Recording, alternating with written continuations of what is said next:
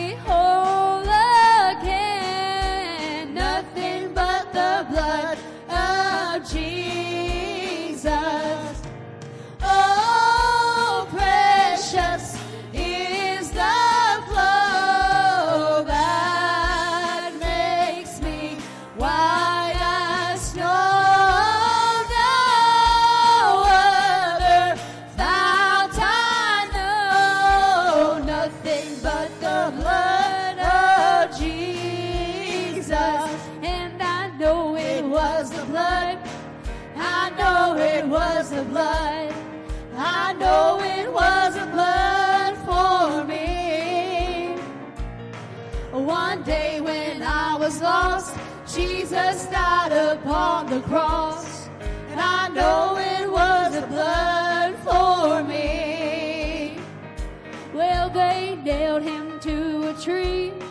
They nailed him to a tree. They nailed him to the tree for me. Well, one day when I was lost, Jesus died upon that cross. Blood for me. I know it was the blood. I know it was the blood. I know it was the blood for me. Well, one day when I was lost, Jesus died upon the cross. I know it was the blood for me. And he's coming very soon. He's coming very soon. He's coming very soon for me. Well, one day when I was lost, Jesus died upon the cross. Well, I know it was the blood for me. Well, I know it was the blood. I know it was the blood. I know it was the blood for me. Well, one day when I was lost, Jesus died upon the cross. I know it was the blood for me. And oh, precious is the flow that makes me wise.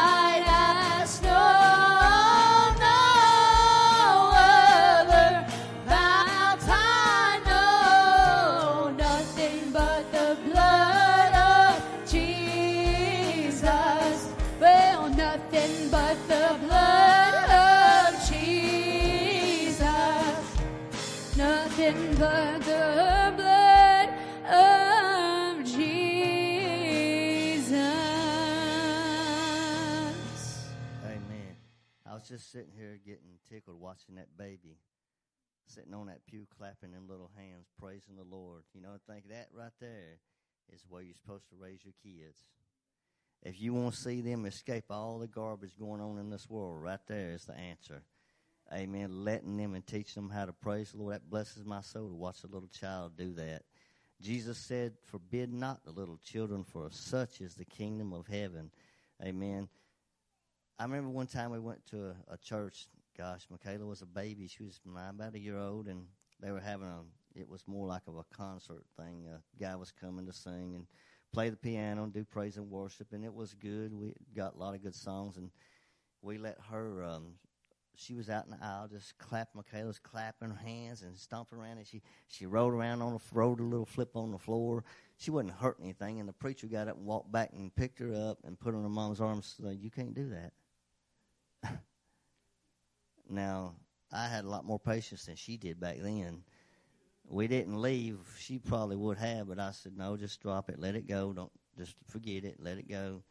And, I mean, he's a pastor, too, and he may see things different and just ignore it. But, you know, I thought, you know, I could have got mad, but I didn't. But in a way, I don't think it's right. And I understand you have to have an order in a service and stuff like that, but where's the line? You know, I don't know. But you can't, don't ever stop them kids from praising the Lord. Amen. Amen. Praise the Lord. We're going to take up the offering. If you have something to give tonight, we thank you for helping us. For people watching through the internet, we pray that you will continue to help us as you can, those of you here, and that God will bless you. Lord, we pray tonight that you have your way. We ask you bless the offering.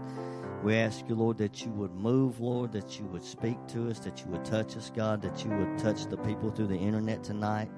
And, Lord, I pray, God, that you just have your way in here as we've come, Lord, to lift up the name of Jesus and to point to the way to you. In everything that we say and do, we praise you and we thank you in Jesus' name.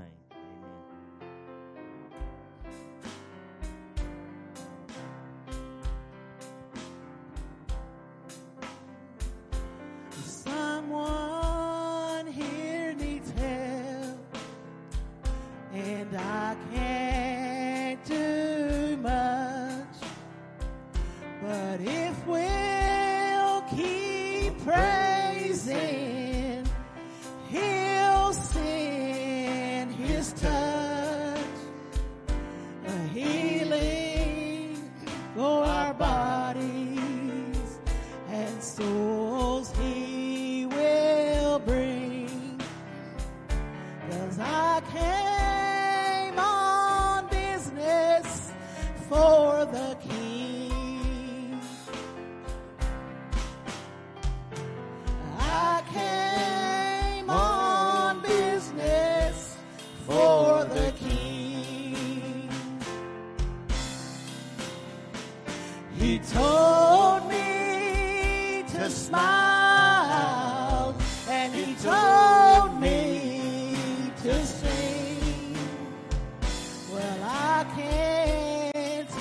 stand here and do my own thing, 'cause I came on business for the King. Well, let's not hurry through and close up our hearts with programs so well planned, we leave out his part. Well, let's pause for a moment for his spirit to cling, 'cause I came on business for the King.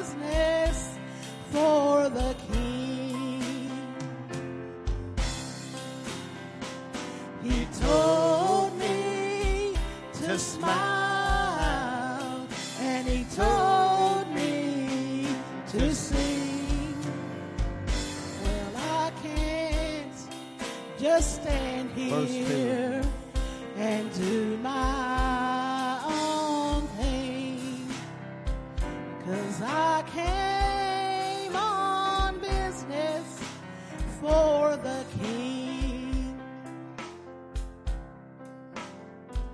Well, let's not hurry through and close up our hearts with programs so well planned, we leave out his part. Well, let's pause for a moment for his spirit to clean, 'cause I came on business for the King. Well, I came on business for the King. He told me to smile, he told me to sing. I can't just stand here and do my own thing, 'cause I came on business for the King. Well, I came on business for the King. He told me to smile, and he told me to sing. Well, I can't just stand here and do my own thing, 'cause I came on business for the King.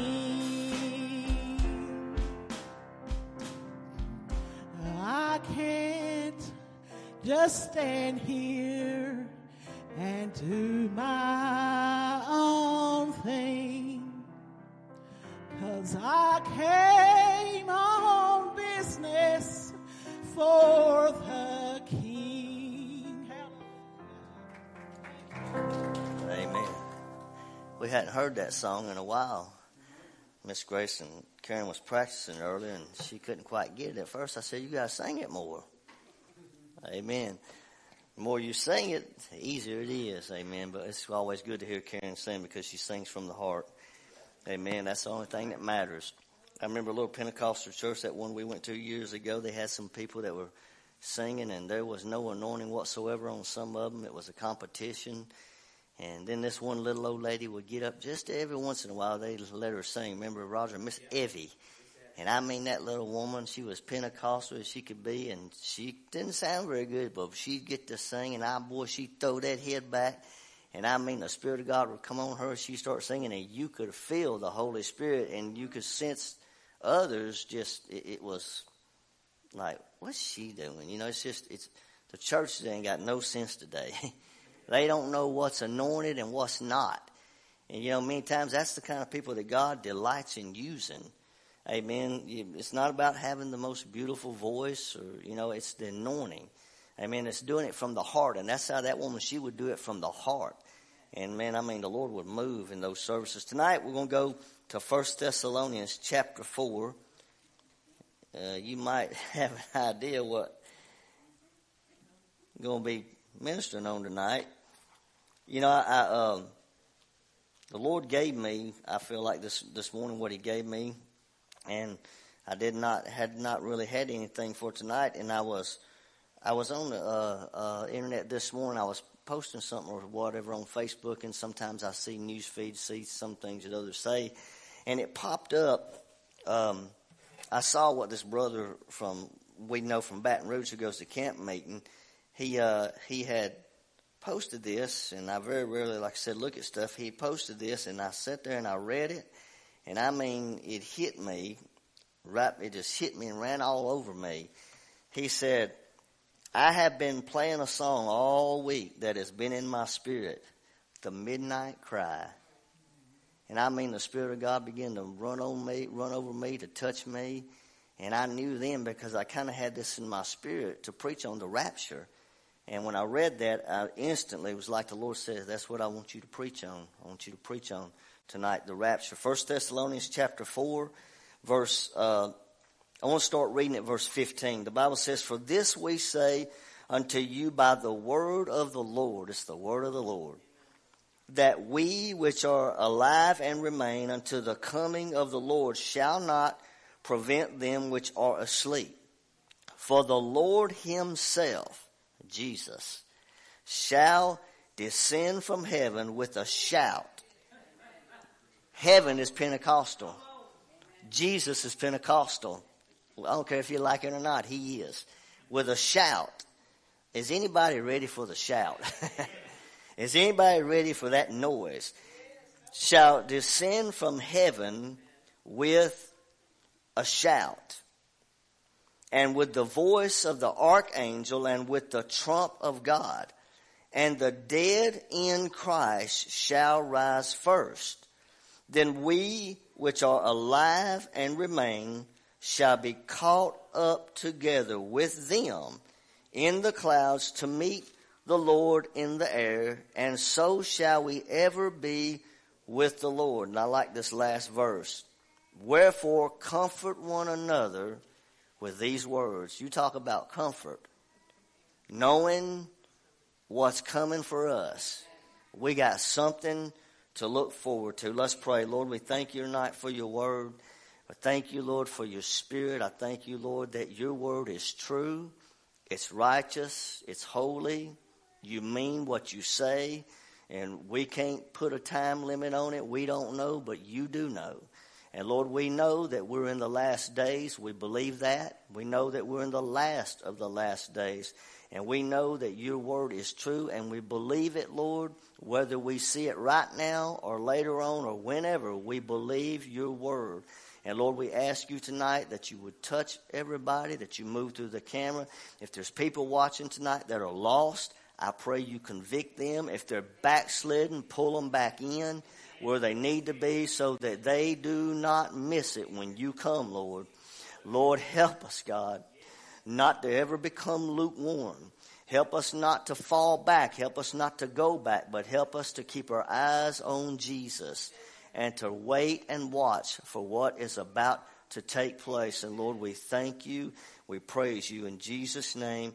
Amen and amen. I want to say some things before I get into the events about the rapture, things that the Apostle Paul said leading up to this. Of course, we know that the Lord gave the Apostle Paul this insight, as he gave him many other insights concerning doctrines, of the church.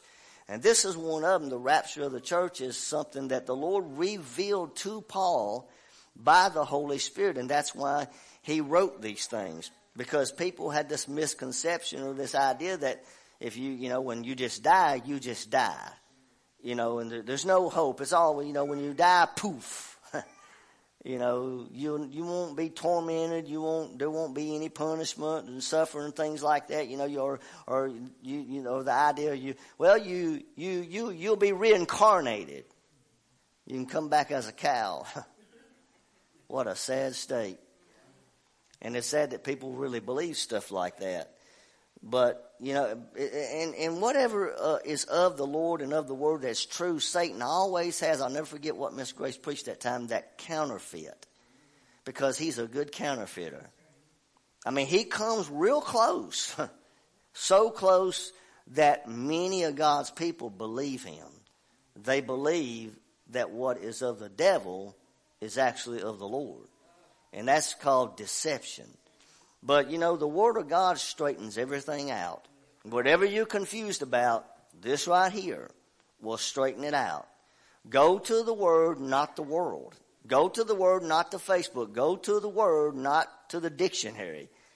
Go to the Word. But when he opened, or he said the things that he said, I want to go back to chapter 4, the earlier verses of the beginning, really, to set the stage to go into what he said about the rapture. He said, furthermore, then we beseech you, brethren, and exhort you by the Lord Jesus, that as you have received of us, how you ought to walk and to please God, so that you would abound more and more. So you see, God is more concerned about our life, how we live, and our growth in him, keeping our heart right, stand on the right path than anything else. The rapture is important, but making sure your heart is right, making sure your lifestyle is right is more important, because if it ain't, you can miss the rapture. And I believe that's why the Holy Spirit impressed him to say these things, because these things he said are prior to what he would go into about the rapture and us going to be with the Lord.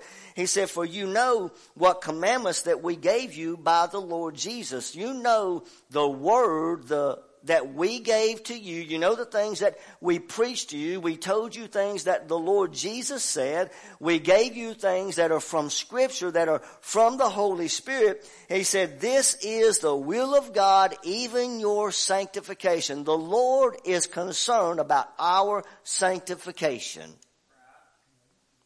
I remember when we first got saved, that big long word, sanctification. I was hungry. I also wanted to know, what does that mean? And I found out.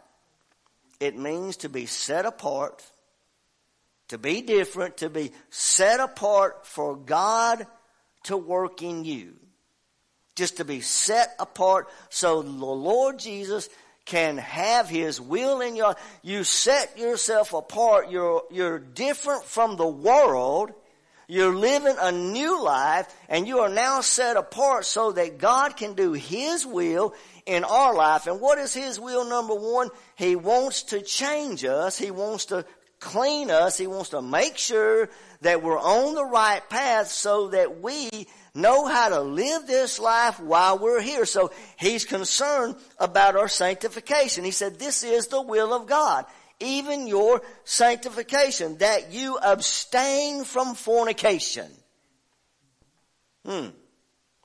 Why is he saying all these things prior to going into the events of the rapture? You got to think about that. Because the Lord wants his people to live right. He wants our heart to be, we're in the world, but we ain't of the world. We're in the world. Sometimes we get tainted by the world, don't we?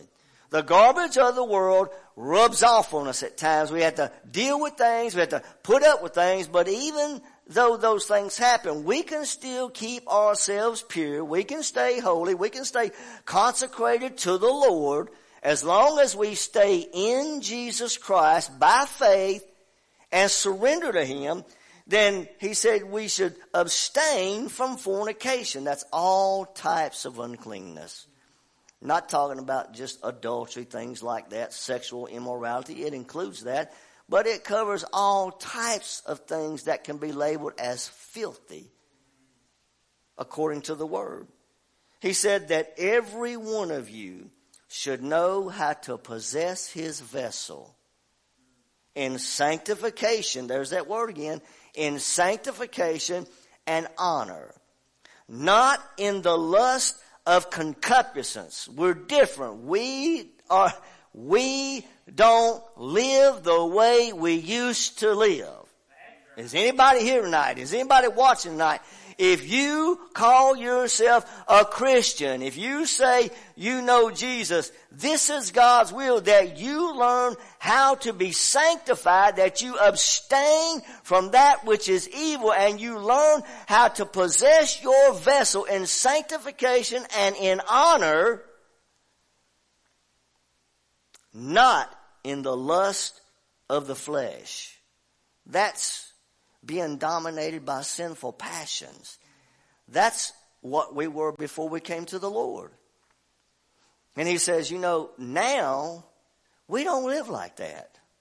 If you possess your vessel right, if you understand that Jesus not only died to save you, but to deliver you from the bondage and the powers of darkness, then you are able to walk this life out and live not perfect, but to live free from sin so that it does not have dominion over you. Okay, so if it's not possible for a Christian to fall back into sin, why is he saying this?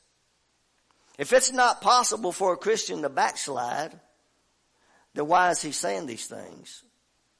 Because it is possible. If it's not possible for you to miss heaven, why is he saying these things?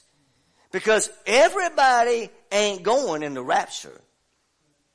Everybody ain't leaving when Jesus comes. But those who are in Christ, those who know him, those who are, let's say it like this, they're doing their best to live for him. Okay? Let me just make it a little simple. Even people who don't know the message of the cross for sanctification, they still have the Holy Spirit, and he's there to be a teacher. And in the things they don't know, they still have conviction. They still know that Jesus is the Savior, even though they may be struggling and missing it in errors. But if they believe in Jesus Christ, they are in Christ, and the Holy Spirit will convict them when they do wrong. He does all believers. I heard Brother Swaggart say the other day, he mentioned over one of the programs about somebody's complaining about people having deathbed confessions. Well, God let people come into heaven that has a deathbed confession, and he said, any kind of repentance, God will accept. Don't have to be on a bed, deathbed, any kind of repentance. The thief on the cross. We'll mention more of that here in a few minutes maybe. Not in the lust of concupiscence, even as the Gentiles, what? Who don't know God. Now, we got a few of us in here tonight. We can all testify that we were all Gentiles. Well, we're changed now. We're still Gentiles in a sense, but we are spiritual children of God. We're not Jews. We're Gentiles in the eyes, biblically speaking, you might say. But before we were saved, we were Gentiles dominated by sin. We didn't care about the things we did. You didn't care about some of the sins you committed. Matter of fact, sometimes we gloated in them. Y'all here tonight? We gloated in them. We were proud of some of the things we did that God says is evil, it's wicked, it's wrong. And he says, now, we don't live like that. You don't live like the people you work with. You don't talk like the people, some of them that you work with. You don't use a bunch of foul-mouthed language. You know, the Bible has some things to say about language, communication, things that come out of the mouth. And I understand, here again, sometimes we Christians, in the heat of the moment, something can happen, the wrong thing can come out of your mouth, but you are going to be convicted and you're going to say, oh, Lord, forgive me. I'm sorry I said that. Please help me, Lord, not to do that again. That's the response of somebody who loves the Lord and understands conviction. But you will not, you won't, you can't use filthy language on a regular basis. You can't. Can't happen. Because this vessel has been cleaned out. Your vocabulary changes.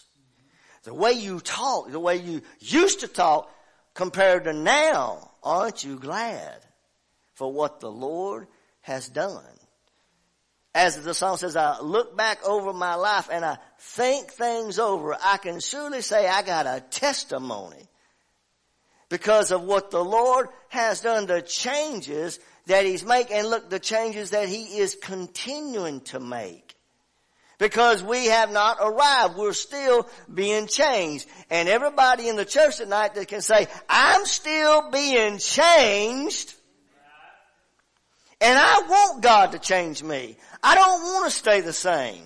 I love the Lord. I feel like I'm close to him. I want to be closer, but I don't want to stay the same because there's still more things that God wants to do in my heart. There's greater things he wants to do in us. And so if for him to do that, we got to understand that this vessel is set apart for him to work in. So we cannot act like the world. We can't be like them. Because the Gentiles, that's the way that they live. That no man, verse 6, it said that no man go beyond and defraud his brother in any matter. Man, the Bible, I want to tell you something. These people that are hung up on 10 Commandments, you need to read the rest of the book. Because there's things in here that are detailed. That's from the Lord, from the Spirit, that tells us about things that we should and we shouldn't do. And when we read these things, we shouldn't get mad. We should say, ugh. We ought to say, Lord, help me. Help me to do that. Help me not to be like that. That you don't go beyond and defraud your brother in any matter. Because the Lord, look, the Lord is what? He is the avenger of all sorts. That means If we claim to be Christians and we're defrauding people, we're lying to people, we're scamming, and we're not what we say we are, and we do wrong to people, we purposely do wrong. Do you know what's going to happen to you? The Lord is the avenger. That means God will get you back. What you sow, you reap. Sowing and reaping is a spiritual law. So if you sow anger and hostility and you're lying and you're gossiping on people, when it comes back to you, don't be shocked. Because in some way or another it happens. The Lord is the avenger of all such, as we also, look, have forewarned you and testified. He's warned them about these things. He's told them before. And people say, we don't need to hear the word again. But Paul said some of the same things over and over. The apostles, they said things, they repeated things at times because they know how we human beings are. Even godly men and women of God. And he said, for God has not called us to uncleanliness, but unto holiness. Do you want to be holy? I'm sure you do. And I do too. But that holiness, it ain't my holiness. I can't make myself holy by what I do. I surrender myself to Jesus Christ and let Him do the work. And He's the one who makes us holy. He's the one that makes the change in us. He's called us not to uncleanliness, but to holiness. And here's the next verse says this. I want to read this because for all the people out there that says, you just preaching law, you shouldn't be saying stuff like, I want you to hear this. He, therefore, that despises, he's talking about the things he said, despises not man, but God. If you despise the things that are said from the Word of God, you ain't got a problem with the preacher. You got a problem with God. He despises not man, but God, who has also given unto us His Holy Spirit. We got the Holy Spirit. He convicts us. He guides us. He leads us. And He ain't going to allow you to believe something that's wrong. He don't want you to go there. He wants you to stay on the straight and narrow. But if for any reason somebody bucks up against the Word of God, it ain't the Word, it ain't the preacher, it's God that you're despising. It don't matter what part of the Word it is. If it's in here, if it's true, if it's right, and you say, well, I don't believe that, you're despising God. People don't seem to get that because so many people are knocking the truth. Knocking the word when it's preached at times by those who preach the truth. They get accused of all kind of things. I've heard Brother Larson say this, maybe it was 10 years ago or a little longer. He said, the day is coming when those of us who preach the truth, who preach the message of the cross, get ready, you're going to be accused of preaching law. You're going to be accused of being judgmental. You're going to be accused of not going along with everybody. He said the time is coming. Well, it's here. It's here. So if you, according to some, if what I just said, telling you what the Word says and telling you that there's things that the Bible says you abstain from, that they'll say he's preaching law. Because he's not telling you how to do it. Are you joking? Are you kidding me? We give the answer all the time. Through Jesus Christ. Through His death and resurrection. Through His sacrifice. And we don't have to say the cross every time we preach. We don't have to preach a message on sanctification every time we preach. If you believe that, you're missing it. You're not understanding it. Everything is built upon what Jesus did. So If we have a true understanding of the cross, we're not limited just to preach on that one subject. It opens the way to explain many other things from the Word of God, to deal with other subjects. But you have those who think, well, there's no need for another subject. It's the cross, the cross, the cross, and only the cross. That's not true. As I said, the Apostle Paul, God gave him revelations. He gave him understanding of things. And he didn't, if the Apostle Paul were here today and he could take a look out into this church world that we have, I wonder what he would think. Because people have taken this message and perverted it. They have twisted it. They've turned it into law. They say, if you don't say it like this, if you don't preach it all the time, and da, da, da. And they're making a law themselves, and they're in bondage. The Word is the Word. And sometimes, you just need to read it and take it for what it says. And quit trying to read into it what you want to read into it. That's not there. Hello? As my wife said, that preacher on television a week or so ago, Mike Murdoch, some of y'all know who he is. If you don't worry, you don't need to. Don't even waste your time. Because I don't watch him, but I used to turn on the watch because I would hear people mention about him. So I thought, I hear people talk about it. I want to see for myself. Well, sure enough, that's all his message is about. It's money, money, money. Money, money, money. Get rich, pay your house off, pay your car, pay this off, pay that off. It's money. And he said, some of them people say, I can pull out prosperity out of every book of the Bible. You see, reading into it what they want to read into it. That's not true. That's false. And the Lord does want to prosper us. He said he did. I wish above all that you prosper and be in health, even as your soul does prosper. But the emphasis has to be upon the soul prospering. That's what this is on. Holiness, living right.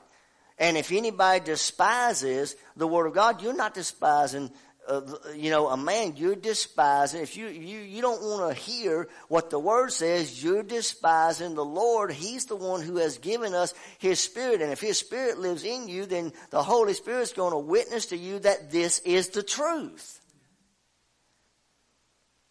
And other things that he said, I'm not going to go into. I want to speed up and go forward because I don't want to be here all night. I know everybody wants to go home at some time. Or somebody said, I just like to go on and go up. I'd like to go up before I went home. Verse 13, I'm going to go ahead and move ahead. Paul said, but I would not have you to be ignorant, brethren, concerning them which are asleep, that you sorrow not, even as others which have no hope. I've said this many times. Others have said it, but, we still need to be reminded of it. The world, when the people of the world lose a loved one, they never seem to get over it, do they? They never seem to get beyond it. There's always a constant remembrance, the pain, the hurt, and the not knowing the future, not knowing because they're lost without God. They don't have any hope of ever seeing that person again. So it causes continual sorrow. But you see, that's because the person is lost without Jesus Christ. When you're lost without Jesus, you don't have any hope. There's no hope of a future. There's no hope of seeing your loved ones. There is no hope because Jesus Christ is the hope of glory. He is. But he said, I want you to sorrow not, as even as others which have no hope. Now, we all sorrow when we lose somebody, don't we? I sorrowed when my mother passed away. I did. It hurt. I didn't like it. But you know what? I had to accept the fact that it was God's will, even though there were people around me being stupid concerning her death and thinking that she should just stay hooked up to a machine and suffer and be a vegetable. Don't want to go there. About ready to start throwing people out of the hospital. Take a stick to some people. But you see, people that are ignorant of God's word, God's will. And I knew it was God's will because the Lord already showed me that week. He showed me. And I let go. I said, okay, I understand what you're showing me now, Lord. And I know what you want me to do, as bad as I hated to do it. To go to be the one to lead people in prayer in my mother's room, tell them to take her off the machine, and let her go on to glory. And she did. And you know what? There was pain for a time. It hurt to see her. But over time, because I know where she is, I don't sit around moaning about it. I don't sit around groaning about it. I told somebody a while back, my wife said, I don't even remember the last time now that I've even thought about my mother. That's evidence that God is moving, God is working, God is getting us beyond these things. Well, you must not care. You're crazy. Yes, I care about her. But she's gone and ain't nobody bringing her back, and she don't want me to sit down here and moan and groan. I've heard her say it many times. Don't sit around moaning. You go on and you live your life. Look, you live for the Lord, because when I'm gone, I'm going to be with Jesus. I'm going to be in heaven. They don't want to come back here, folks. And why would anybody want to why would you want to come back after you've had a glimpse of glory? Praise God. But he said, I don't want you to be ignorant. Don't be ignorant of concerning them that are asleep, those that have went on to be with the Lord, as those who have no hope. They have no hope. But you see, we have hope that we will see them again. We were talking about little Ralph tonight. I said, I miss that little fella. Lisa said, we do too. I liked having somebody around my height.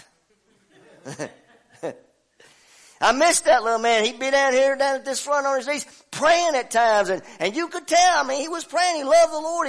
I seen that little man many times at the end of a service when we were done and over with, just sits down there shaking and speaking in tongues. And I said, oh, praise the Lord. You see, I love stuff like that. But they know they're going to see him again. You know you're going to see your mama again. You know you're going to see your family again. We know. But you see, the world, they don't. They have no hope. We have hope, and here's why we have hope. For if we believe that Jesus died and rose again. There it is. If we believe that Jesus died and rose again, even so them also which sleep in Jesus will God bring with him. The first thing said, the first qualification is that if we believe that Jesus Christ died and he's not dead, he's alive. And because he lives, we shall live also. Because he was raised up from the dead, we are going to be raised up from the dead. So I preached this in Africa, and I'm going to tell you what, they cut loose, buddy. When you preach this in Africa, the Holy Ghost gets to moving, and people get excited whether they understand it or not, because they feel the power in the fact that Jesus Christ is the Son of God, and because he died and rose up from the dead, we have hope. If we believe it, even so will them that sleep in Jesus will God bring with him. It's not so sleep. He's talking about when he says, even though them which sleep in Jesus will God bring with him. He's talking about like the people I just mentioned, my mom, your mom, Ralph, whoever, those souls and spirits that have gone on to be with the Lord. The body's in the ground, wherever the body is. Who cares where the body is? Don't matter, because you're getting a new one. A new one is coming. And he said, them which sleep in Jesus will God bring with him. Now, let me try to explain some of that. Those that sleep in Jesus, he said, God is going to bring them with him. Where are they? If God's bringing them with him, where are they? Paul said to be absent from the body is to be present with who? The Lord. So that's proof. And not only that, In Luke chapter 16, you know the story of the rich man and Lazarus, who the Bible says that they both died, and this was before the cross. When they died, that the rich man lifted up in his eyes in hell, and he was in torment. He could see, he could feel, he could sense things, and it said the rich man, Lazarus, the poor beggar, who didn't have a dime to his name, but his heart was right with the Lord. When he died, he was taken by the angels of God into where? Paradise, not the burning side of hell, but the comfort inside, to Abraham's bosom. Amen. He was taken there where he was comforted, while the rich man was tormented because he rejected God while he lived. And the poor man is in paradise being comforted, awaiting Jesus Christ to die on the cross to take them from there. Look, and this has a lot to do also with order. Here's another one. Just as Jesus said to the thief on the cross, today you shall be with me in paradise. With who? The Lord. So when Paul says, them which sleep in Jesus will God bring with him, that's the people he's talking about. But you see, now, when you die, your soul and spirit don't go down to paradise in the heart of the earth, but it goes up to heaven. Put up Ephesians 4, 8 through 10 back there, if you will, real quick. I want to prove another point. To prove something for people that are watching, maybe you don't understand some of this, because you'd be surprised at the people who do not understand any of this. And it's because of false teaching in a lot of cases. Wherefore, Paul said, he said, when he ascended up on high, talking about Jesus, when he died on the cross, he led captivity captive. You know what that means? He took, when he died on the cross, remember the Bible says that he went into the heart of the earth, and he led those, he took those that were captive. How were they captive? They were captives. They were held in the comfort inside of paradise because Jesus Christ had not yet been crucified and raised from the dead. Now, they weren't tormented. They were living in comfort, but they were not in their final destination.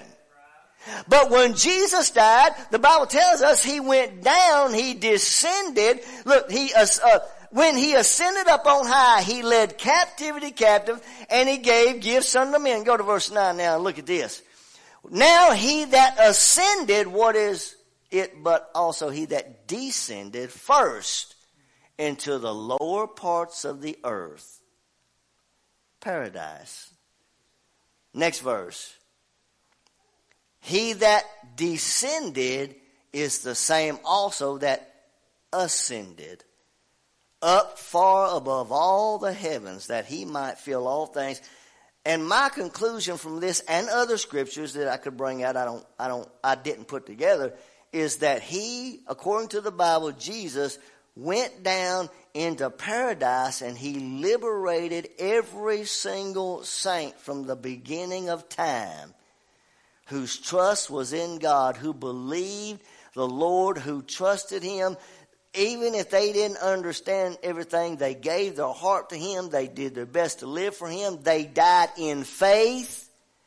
And every single one of them, including the thief on the cross at the last minute, was taken from paradise and ascended up on high.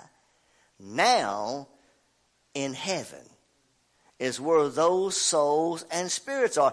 Okay, does that not make sense? If that's the truth, and I believe that it is, then that's what Paul meant when he said, even those who sleep in Jesus will God bring with him. He's bringing somebody with him. Okay, listen.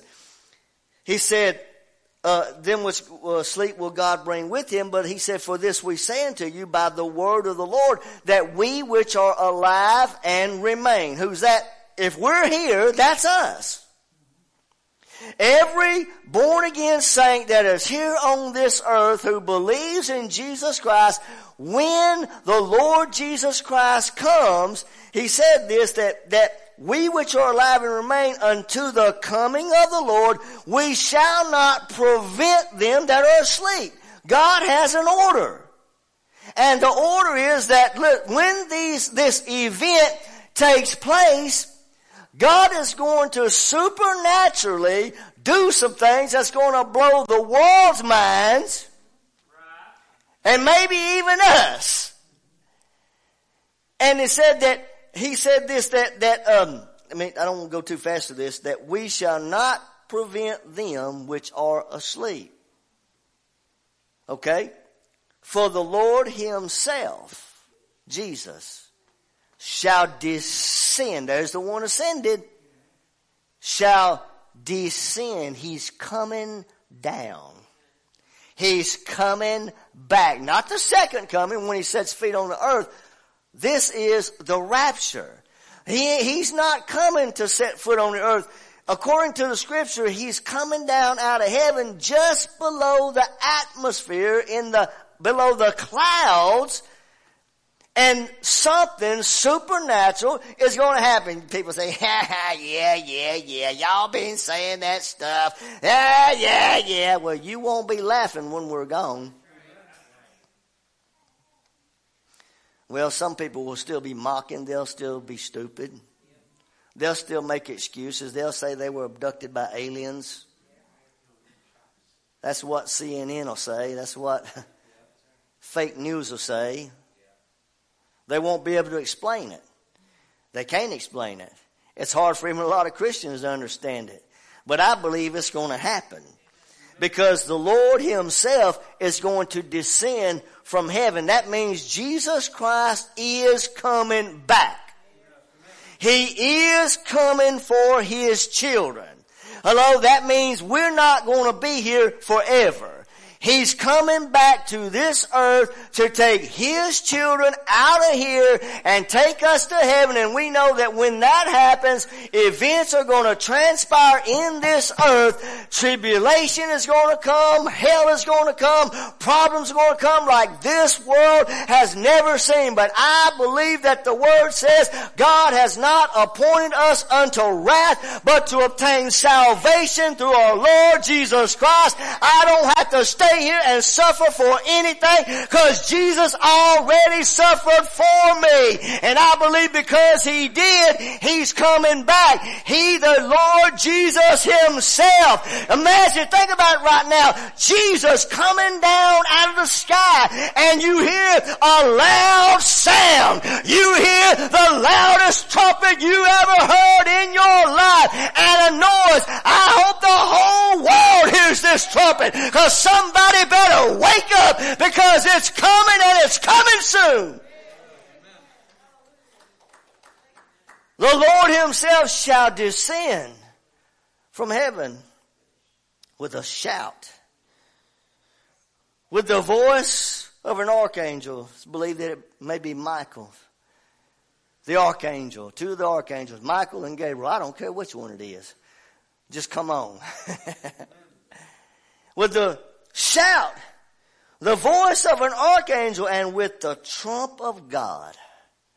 God, I told him in Africa, I said, God has a special trumpet set aside for himself. And it's going to be blown from heaven. And Christians better be listening for that sound. Because it's going to blow. A noise is coming. A sound is coming. And the dead in Christ shall rise first. Yep. The dead, okay, now we go back to this order. Who's the dead in Christ? Those that I've mentioned, some of our family, up until whenever, every single person who died believing in Jesus Christ. The body's in the ground, body's in wherever, the cemetery, maybe it's ashes sprinkled over the ocean, wherever it is. The dead in Christ shall rise first. Now, what does that mean? Okay, the soul and spirit's with the Lord. Remember, he said them that sleep in Jesus he's going to bring with him. But now this says the dead in Christ are going to rise. So what does that say? That says the soul and spirit's there, the body's here. Okay, but here's the reason for that. Because that body that we once possessed, wherever it is, when that trumpet sounds, the dead in Christ, those who have went on first, God is going to raise them up out of the ground. The body's coming up. The soul and spirit is coming with him. And there's going to be a reunion. But before that body, as somewhere between here and there, let's just say it like that, whatever that body used to be, it ain't going to be anymore. We're going to get a glorified body. Hey, you know what I was thinking about today? You might be in the shower. You might be driving down. Don't worry. Your birthday suit won't be showing. You're going to have on a robe of righteousness. We don't know where we'll be. We don't know what you'll be doing. But imagine, it's going to happen. You could be laying in the bed sleeping tonight and boop, boop, boop, boop, and boom. But the dead in Christ, somebody once said that's the Baptist. I'm teasing. Could be a lot of Pentecostals too, because some of them are dead. The dead in Christ are going to rise first.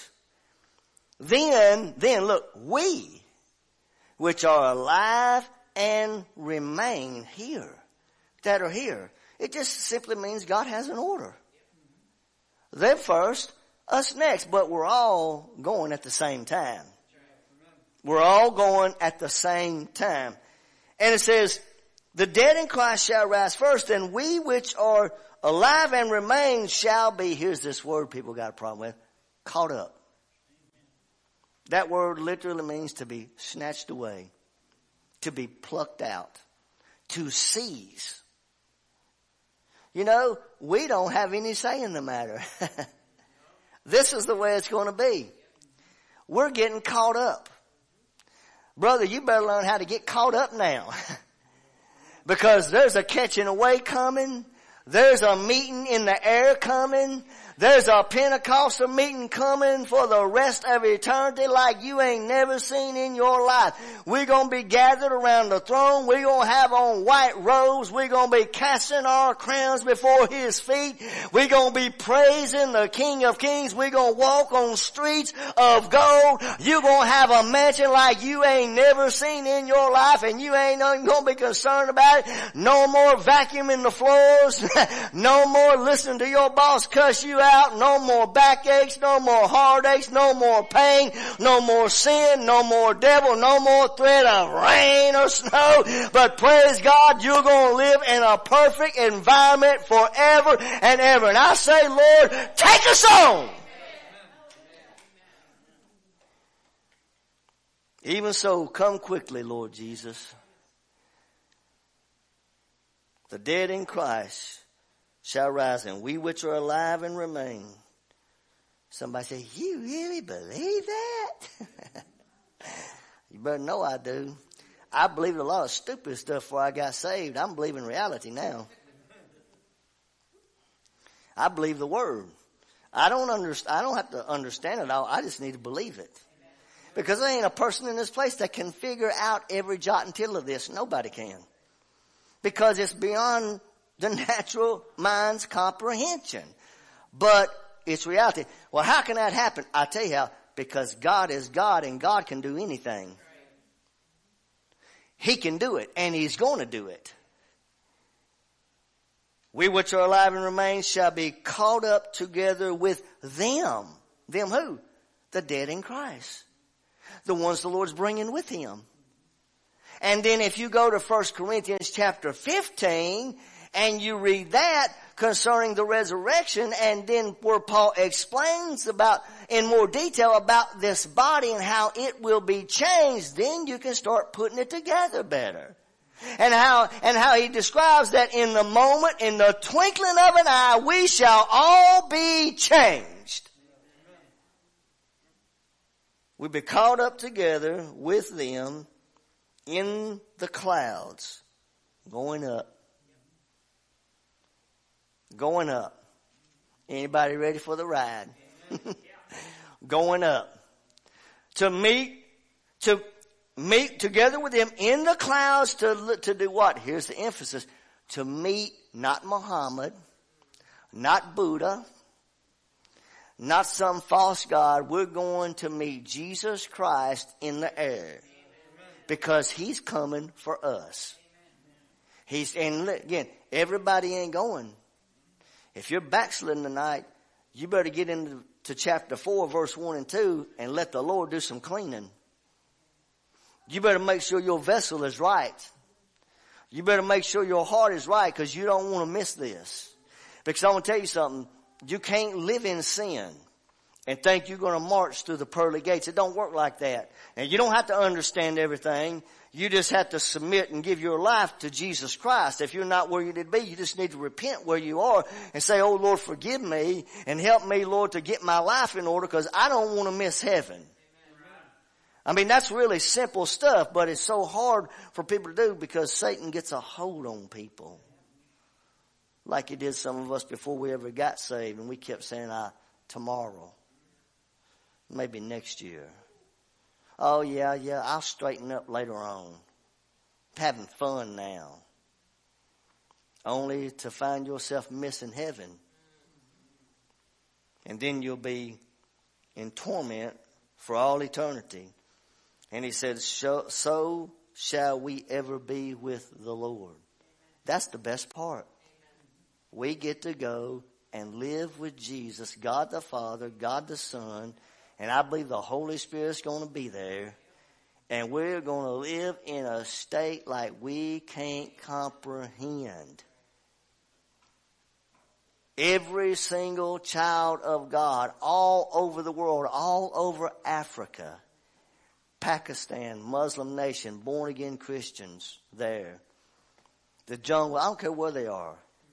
When this happens, we're all going to meet the Lord in the air. And he said, wherefore, comfort one another with these words. Okay, going back to the beginning, he said, I don't want you to be ignorant concerning them which are asleep. I don't want you to live in sorrow, even as others who have no hope. And at the end, he says, comfort one another with these words.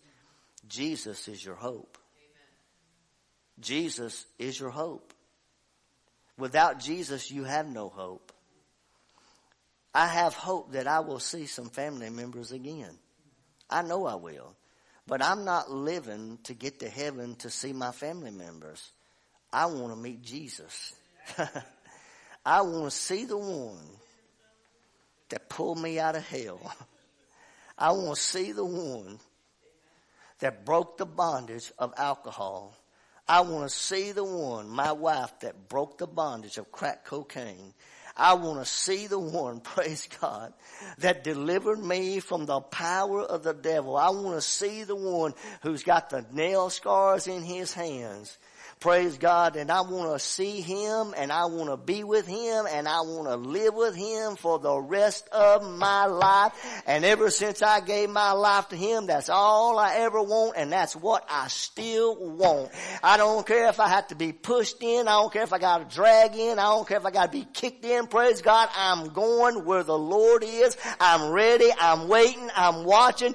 Let the devil do whatever he wants to do. We're coming to the end of time. This world is in chaos. You know, the thought came to me today. It seems like to me, I don't know about you, but God has been quiet the last few years. I don't know if anybody else has noticed or felt that, but that came to me that The Lord has just been kind of quiet the last few years. You're not seeing any big shakings. You're not seeing a lot of things happening that we've seen God do, and it's like he's quiet. I don't know what he's thinking. I don't know what he's doing. I don't know what he's planning. But I do believe this. And if the Bible is right, I know that it is. If the time frame is right, that's, I guess, the only thing we could probably question if we did. Acts chapter 2 says that in the last days, saith God, I'm going to pour out of my spirit upon all flesh.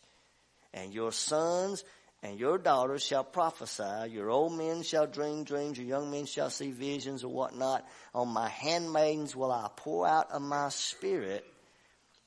And I believe that with everything like it is, and it seems like the Lord is quiet somewhat, I believe that he's going to do something before we leave here. I believe he is going to pour his spirit out, and it ain't going to be just for everybody to feel goosebumps. It's going to be to sweep conviction all over this world, to get people ready to hear the gospel, to hear that sound, to prepare the hearts of people for that great harvest of souls that is coming before he comes back. I believe that. I really believe that he's going to do something. You've heard Brother Swaggart tell that about that dream he had years ago of that, was it a cotton field or wherever it was, where he saw those huge combines going through the field. And there wasn't enough of them or something like that, but the field as far as he could see was just white, white, white. And he said he believed the Lord was showing him that that's the harvest. And he's going to reap it before he comes. And you know what? We get to be a part of it. I want to see everybody I can see come to Jesus so that they don't miss heaven. That's the only reason I really want to stay here. How about you? I mean, we can't be all selfish, just want to go to heaven because of me. We do got to think about other people. But there's a sound coming. We're going home. I asked my wife tonight to play this song. Miss Grace, you don't have to play. She said, praise the Lord, I get the rest. I asked her to play this song tonight. As you stand to your feet, it's the song, The Midnight Cry. And I want you, here's what I want to do. If you have people you want to pray for, you want to come to the front, whatever. I know we're looking forward to seeing Jesus, but we need to pray for God to put people under conviction so that we can take somebody with us, because Jesus is coming. And as the song plays, if you want to come or right where you are, however you want to do it, I want you to just begin to think about it. Pray to concentrate on what's coming, but to think about others, that they need to come with us. Praise God.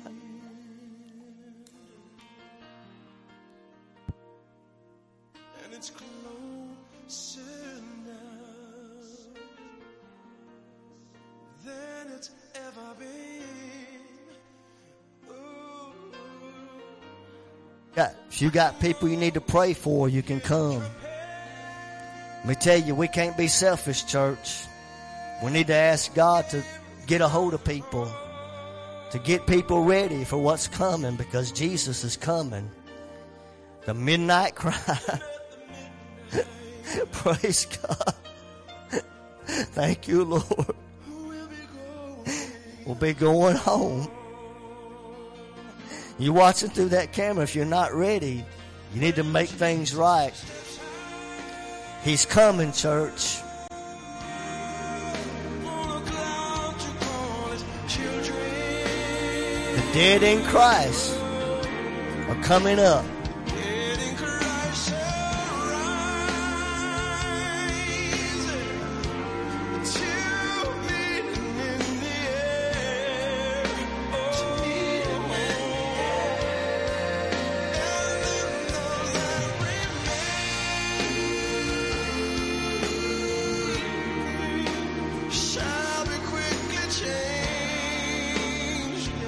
Just think about it. It's coming at the midnight cry. Praise God. Thank you, Lord. Going home.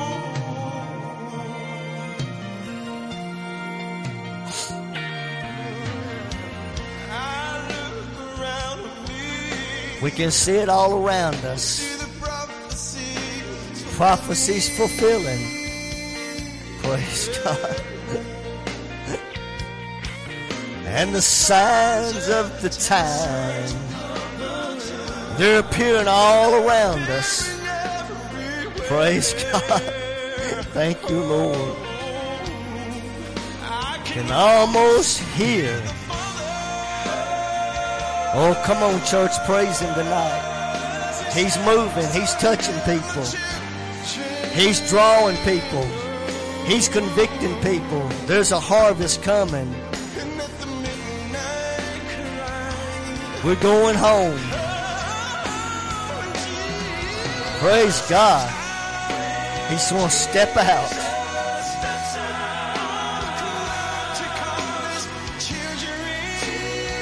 He's going to say, come up hither. Praise God.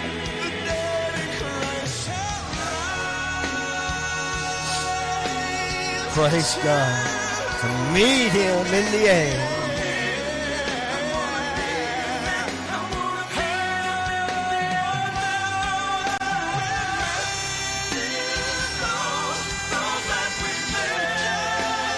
We'll be quickly changed.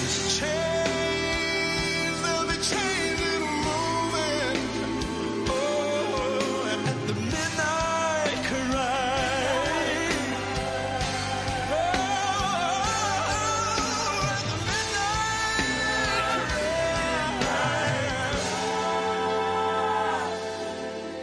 At the midnight cry.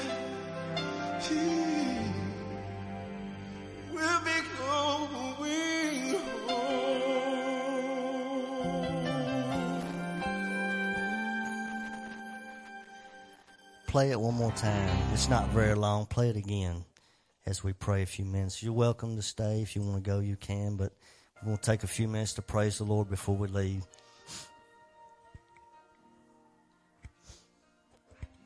We hope you were blessed by the live service from Family Worship Center in Athens, Tennessee.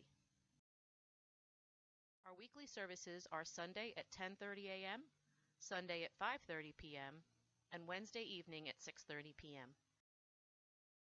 Watch us live online at www.fwc-tn.com.